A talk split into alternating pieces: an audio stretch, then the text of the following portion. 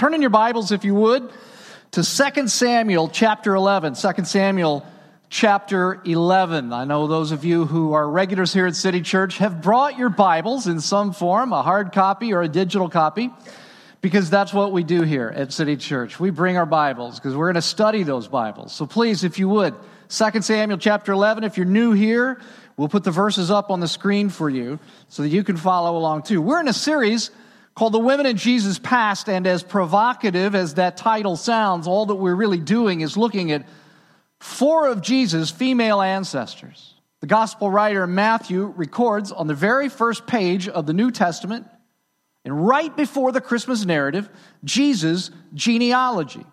And by including these women in Jesus' genealogy, what Matthew is saying is that if we're going to understand the meaning of Christmas, we have to look closely at the stories of the women who are included in Jesus' genealogy. So far, we've looked at a woman by the name of Tamar, a woman by the name of Ruth, and next week we'll conclude on Christmas Eve with the story of Jesus' mother Mary. But today we're going to look at a woman who Matthew refers to in a very different way than Tamar and Ruth and even Mary. See if you can figure out what it is. This is straight from Jesus' genealogy in Matthew 1. Don't turn there. I'll put it up uh, here on the screen for you. David was the father, father of Solomon, whose mother had been Uriah's wife. That's on the first page of the New Testament. Can you see what's different about this from Tamar and Ruth and even Mary? See what's different? That's right. There's no name. All of the other women are listed by name in Jesus' genealogy, but in this case, we only know this woman as Uriah's wife. Why? Why? Because here's the thing we actually do know her name. Her name is Bathsheba. So why not mention her name? Why doesn't Matthew just say that? Why didn't he just say Bathsheba? Well, I'll come back to that in a little bit, but see if you can guess. See if you can guess why Matthew does that. As we read along this morning from 2 Samuel chapter 11, let's start in verse 1. In the spring, at the time when kings go off to war, David sent Joab out with the king's men and the whole Israelite army.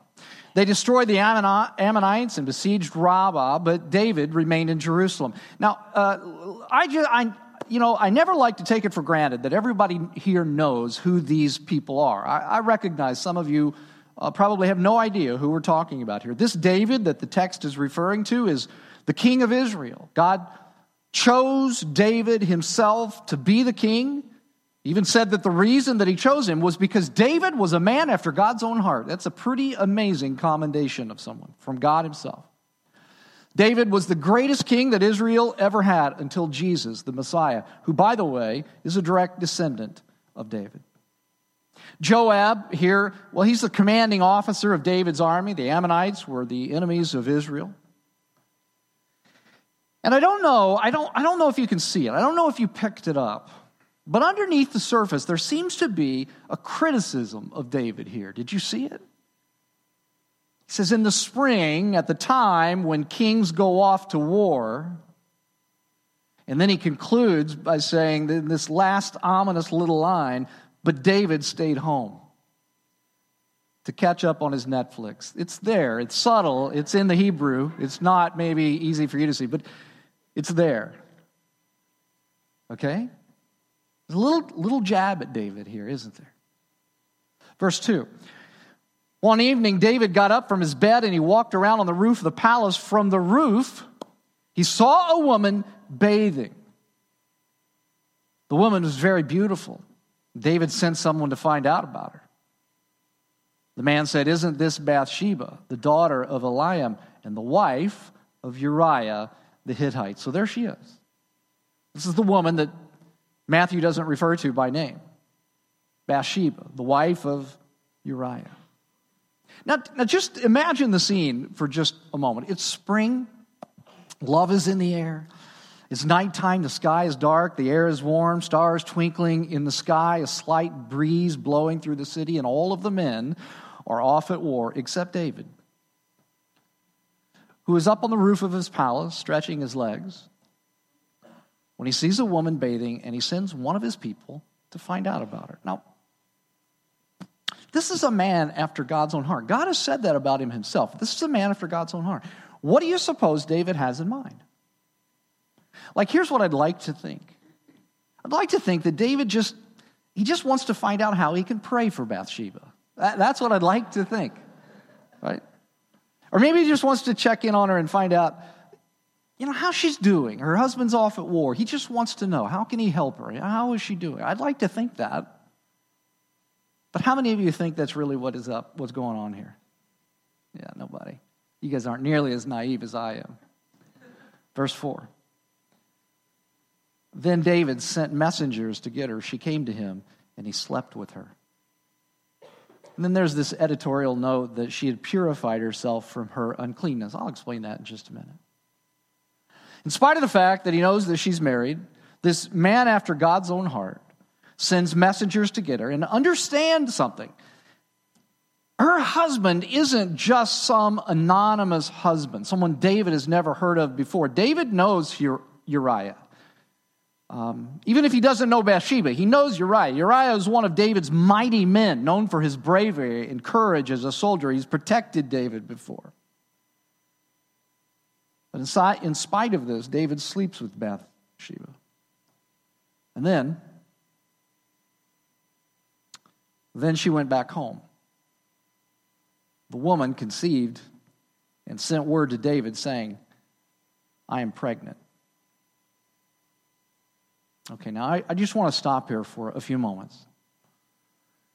Because the story, this story is eerily similar to what's happening today in our culture with the hashtag Me Too movement. You know what I'm talking about? You know, women who've kept silent for years, even decades, are coming forward now with to talk about powerful men who sexually harassed or even sexually abused them. And what's fascinating is that what almost all of them say is that the reason that they didn't come forward sooner is that they were afraid that no one would believe their stories, or worse, that they would blame, that they would even blame them instead of the man who did it. This is what has happened to Bathsheba throughout history. When you think of her name, what most people think of is a seductress. I asked you a minute ago to see if you could figure out why Matthew doesn't refer to Bathsheba by name in Jesus' genealogy. And I can imagine that many of you have come to the conclusion that Matthew is kind of slut shaming her. That this is a woman who, with her beauty and with her powers of seduction and her exhibitionist tendencies, overcame David's resistance and got him to sleep with her. I can imagine that's what many of you are thinking, but that is actually not what happened at all. There's absolutely nothing in this passage to suggest that, ba- that Bathsheba is guilty of anything except being attractive and being in the wrong place at the wrong time. Bathsheba's a, a victim of a very powerful man who exploited his power to use her for his sexual pleasure. And out of fear, she stayed silent. Now, now why do I say that? You know, where do I see that in the text here? That Bathsheba is innocent and that David is David is the perpetrator. Well, first, just, just think about this. These verses and the rest of chapter 11 are all about David. David is the initiator of all the action in the story. Look at the verbs. He saw, he sent, he slept with her. Not they slept together. Not they slept with each other. It's he slept with her. Second, I want you to notice that when the text says that he sent messengers to get her, the word that's translated get can actually be translated to seize or to take, suggesting that she has no choice in this whatsoever. Third,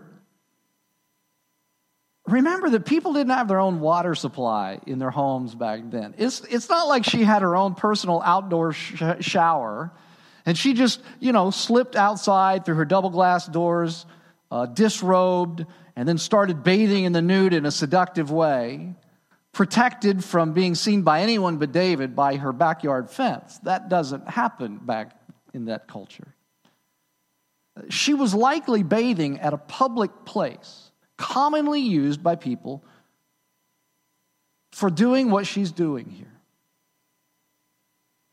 Fourth, the phrase that is translated very beautiful, it says the text says that she is very beautiful. That phrase is used in many other places in the Old Testament in which there's not even a hint of nudity or seduction involved. Nothing here even suggests that she was naked or even partially closed. In fact, the text tells us, that little editorial note, it tells us that she was purifying herself from her ritual uncleanness. This was a religious rite that she was performing. Bathsheba cared about the law of God. She's probably not bathing in the way that you and I think of bathing. This is a religious rite that she's performing.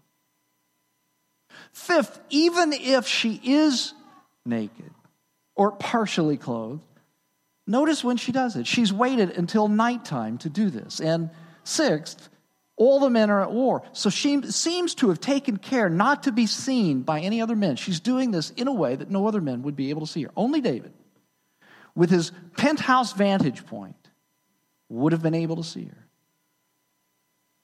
And you see, add all of this up, and what the text is very subtly telling us is that Bathsheba is the innocent victim in all of this. And I wonder if that surprises you.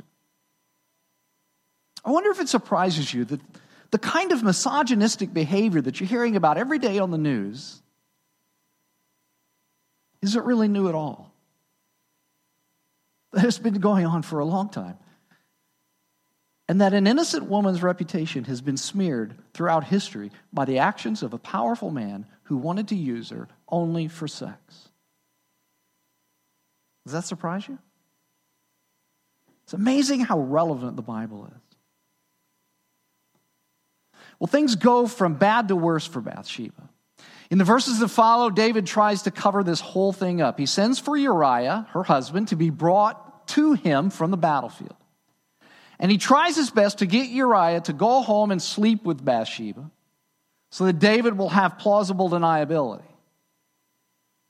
The problem is that Uriah is such an honorable man, such an honorable soldier, such a principled man, that he will not sleep in the comforts of his home or even sleep with his wife while his men are out on the battlefield.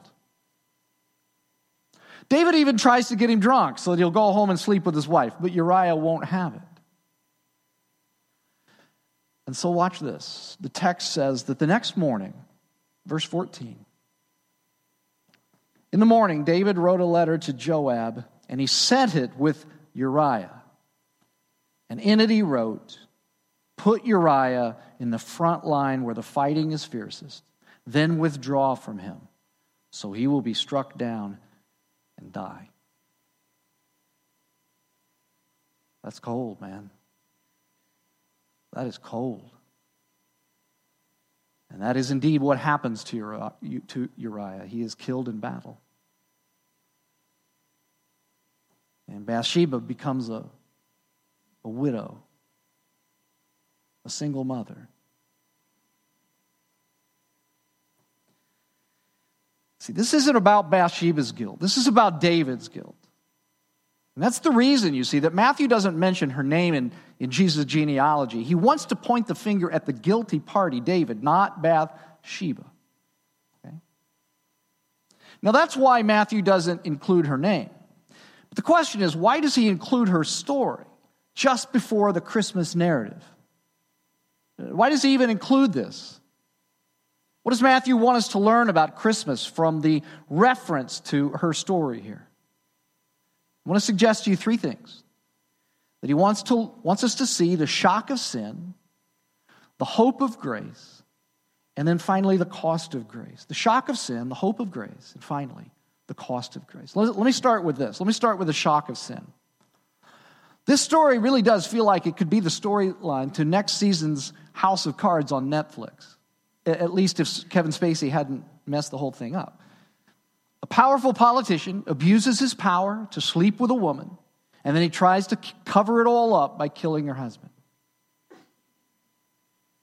Now, if we didn't know the name of the powerful politician here, we, I, I, think we probably really wouldn't be very surprised by this story at all, would we? I mean, this kind of abuse of power happens all of the time.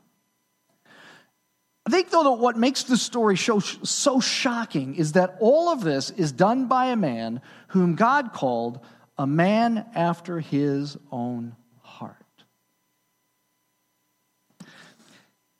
That's shocking, isn't it? I think that's what makes this story so shocking. You need to understand something. If you come to the Bible thinking that it is full of inspirational stories filled with moral examples for you to imitate, a story like this is absolutely confounding. You're like, wait, what am I supposed to do with this? There's nothing good here to imitate. See, it'll really confuse you if you come to the Bible that way. On the other hand, if you come to the Bible understanding that the Bible isn't, it's not, it's not that. What, what it is, is it's a book about how much human beings need God to save us from our brokenness and corruption. And if you come to it that way, then this story makes perfect sense, doesn't it? Here's a story about a man who is highly esteemed by God, who is a man after God's own heart, and even he is broken and corrupt. He commits adultery. He kills the husband in a cover up. And oh, and there's, there's one other thing that you didn't see that I didn't mention earlier. David's also, besides being an adulterer and a murderer, David is a racist. It's very subtle. If you go back through this afternoon, if you go back and read this passage all the way through, you'll notice that every time the narrator refers to Uriah, he just calls him Uriah. But every time David refers to Uriah, he calls him Uriah the Hittite. Did you notice that? Why does David do that? Why does he always refer to him as Uriah the Hittite? Well, it's a racial slur. Uriah wasn't Jewish. He, he converted to Judaism, but he's a minority in Israel. I think this is how David justifies his actions in this story. It's like he says to himself, it's okay that he has this man's wife. It's okay that he even has this man killed because he's just a Hittite. And nobody cares about Hittites. And what's she doing marrying a Hittite anyway? Jewish women and Hittites don't belong together. It's unnatural. That's what David thinks. This is racism, plain and simple. And what makes it so shocking is that this is a man after God's own heart. But you have to understand that the Bible isn't a book about inspirational moral stories so that you will know, written so that you will know how to live a good life and get God to bless you. That's not what the Bible is. It's a, it's a book that is intended to show you how badly all people, even a man who, call, who was called a man after God's own heart, all people need rescued. You need rescued from your corruption and your brokenness. And that's the shock of sin. That even a man after God's own heart could do this. And if he could do this kind of thing, then I promise that you could too. I certainly could. It's shocking, isn't it? To realize that you're capable of everything that David does here. And if you think that you're not capable of everything does, David does here, you're kidding yourself. You're fooling yourself. You're deceiving yourself. That's the shock of sin. Here's the second thing that we need to see in this story. And this is really, uh, man, I'll tell you what, as I was putting this together and I was thinking about this, it just this is the thing that really blew me the way, away the most about this story, and that is the hope of grace. The hope of grace. And you're like, well, where do you see hope or grace anywhere in this story? Well, it's in the next chapter, actually, in chapter 12. For a long time, it seems like David got away with this. In fact, publicly, David comes out smelling like a rose. Uriah's been killed on the battlefield, and so David selflessly takes the pregnant Bathsheba in and he cares for her and he makes her part of his family. I mean, his PR team did a heck of a job with that. But even though things on the outside all look good, we know from David's own hand that all of this was eating him up inside. Later, he describes it in Psalm 32. He actually writes about what he was feeling during this period of time. And he says this He says, When I kept silent, when I didn't, in other words, when I didn't own this, when I didn't tell anybody about this, when I didn't confess this, my bones wasted away through my groaning all day long, for day and night. Your hand, he's speaking to God, your hand was heavy on me. My strength was sapped as in the heat of summer. This is a man who feels God's conviction on his heart. And he's miserable. And so, in an act of mercy, it really is mercy. God sends a prophet to David by the name of Nathan, who very craftily breaks through David's self deception and self justification. And David ends up confessing everything he has done, and he repents of the atrocity of his sins. Now, here's the thing that is quite remarkable. I think, if, I think you would agree with me that if you were David, and if you had done everything that David had done, even though you came to a point that you owned it all and that you repented of it all, you confessed it before God, I think you would probably think to yourself that you would now be on, on God's plan B for your life, right? Like plan A for David's life was, was that he was to be the great king of Israel, uh, that the Messiah was going to come through David's line, he was going to be one of David's descendants. That was plan A. But after all of this, if you were David, wouldn't you think that you're no longer on plan A, that you've somehow disqualified yourself from God's best plan for your life, and that now you're on God's plan for people who've screwed up their lives? Don't you think you'd feel that way? Well, get this. Every single one of God's promises to David still come through. David and Bathsheba, this, this unlikely relationship, this relationship begun by David's victimization of Bathsheba, his exploitation of his own power, his using her for sexual pleasure. These two people end up having a son named Solomon who is a great and wise king in and of himself. And sure enough, Jesus is a descendant of David through David and Bathsheba's son of Solomon. Let me show it to you again. It's in Matthew 1. We read it just a moment ago that David was the father of Solomon, whose mother had been Uriah's wife. God somehow takes all of the tawdry elements of this story and in grace, he brings it all together to bring about what he had always planned to bring about in David's life. That's the hope of grace, you see. That no matter what you've done in your life, no matter how badly you think you've messed your life up, God can take all of it, even the worst parts of your life that you're embarrassed about and you don't want anyone to know about. And he can bring it, he can bring about all that he always planned to bring about in your life through those very things. That's the hope of grace. For those of you who believe in Him, you are always on plan A with God. You see, what most of us think, the way most of us think, and I think many of us have been taught this, frankly, in churches that we've attended, is that if we're good, God will bless us. If we're bad, God won't. If something good happens to us, it's because, because God blessed us for being good. If something bad happens to us, it's because God cursed us for being bad. But David's story disproves that altogether. God promises, listen to this. He, the, God makes all of those promises to God before any of this stuff in chapter 11 ever happens.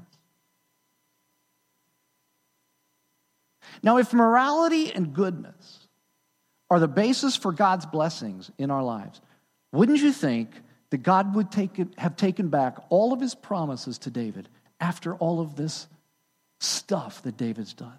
Wouldn't you think that? Wouldn't you think he'd take it all back? But he doesn't. Why doesn't he?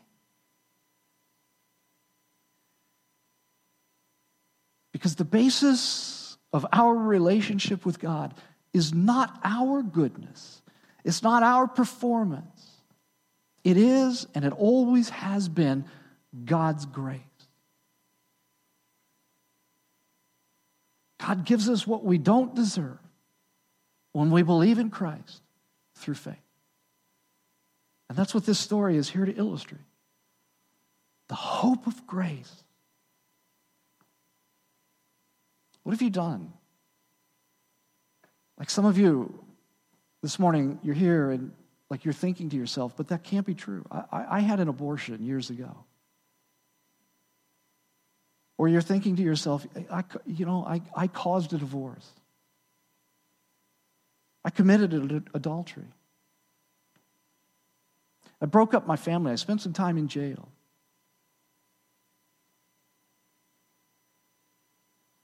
God says, Here's the hope of grace.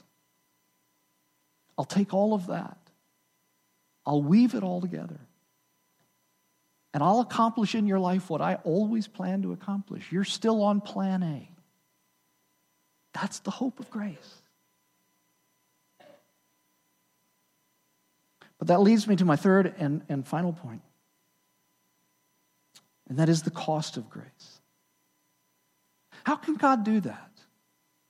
How can He bless David when David has done so much evil?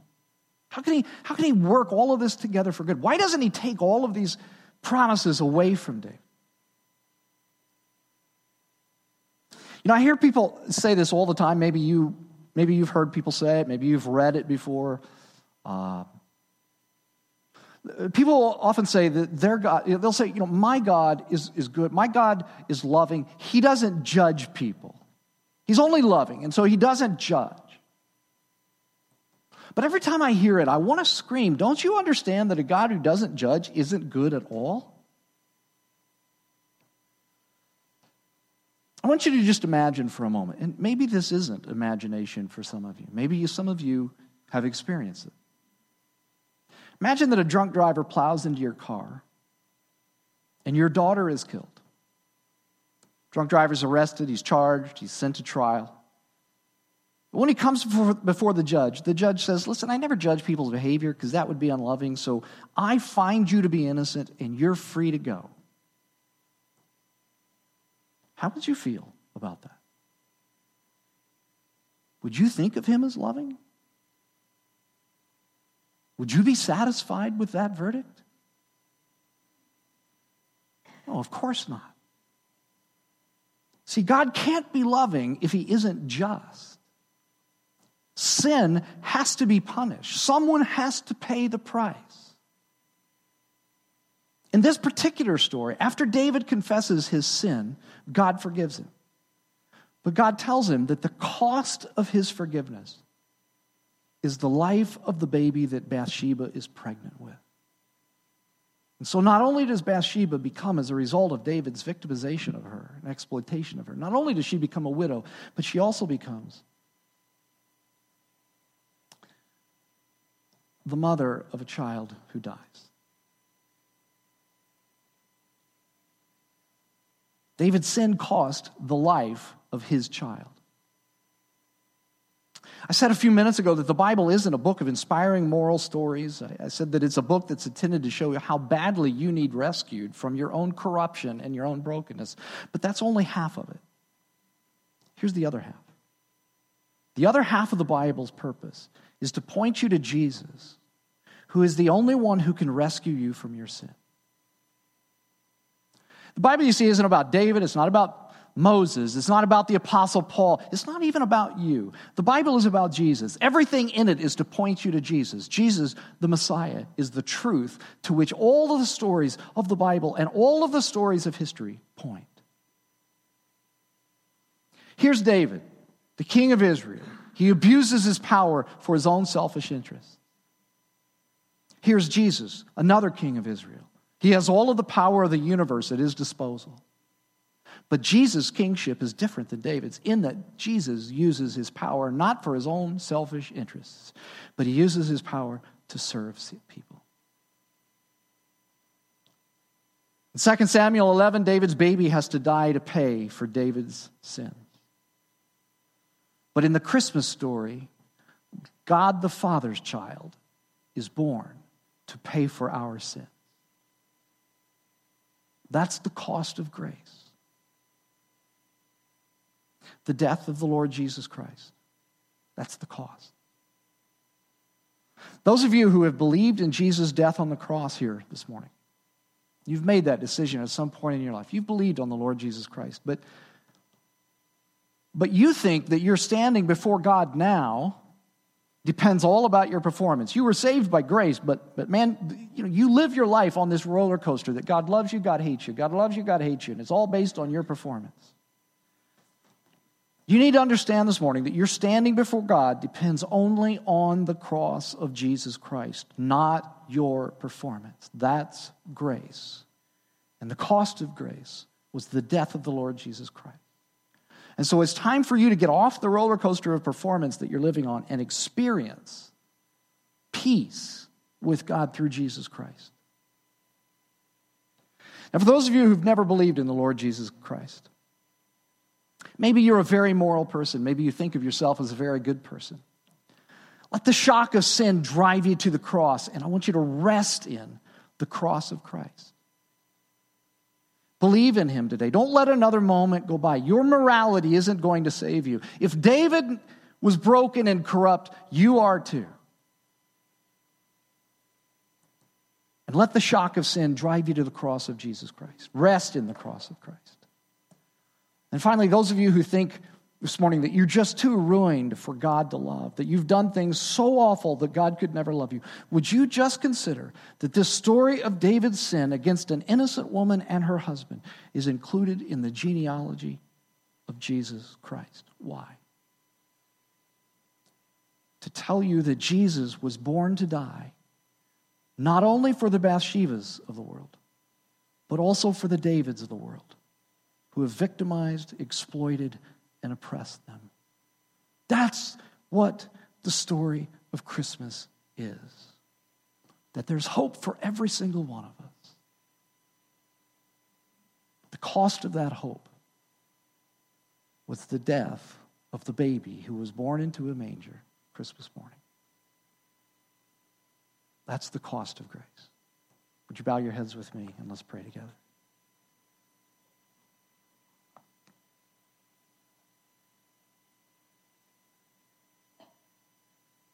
Maybe you fit into one of those three categories that I mentioned earlier. Maybe you've believed in Christ, but you live your life thinking that, you know, like it's like on a roller coaster. Would you just this morning, would you just affirm that, that your relationship with God isn't based on your performance, it's on the cross of Christ? And would you just rejoice in that? Would you rest in that? Maybe you're person here who's here today and you came here thinking, man, I'm a really good person and I'm so glad I'm a good person and, and I know God loves me because I'm a good person. Would you just let the shock of sin drive you to the cross? You're a sinner. I am a sinner. David was a sinner. We all are sinners. You need Jesus. Maybe you're a person here today who thinks, you know, you've done so many things so so wrong that God could never love you, would you just, in this moment, would you just bring all of that to the cross of Christ? And recognize that Jesus died for you. And believe in him. Don't let another moment pass. Lord Jesus, we worship you this morning. It, the, oh my, the hope of grace just, I mean, it, it, it lifts our hearts. It, it's too good to be true. But then we recognize that, that there was an enormous cost to it, that you were born to die so that we would not have to, so that we would not have to pay the, the price for our own sins, but that you, God's Son, would die for us. That's the cost. Lord Jesus, we worship you for using your power to serve. And it's in your name, Lord Jesus Christ, that we pray.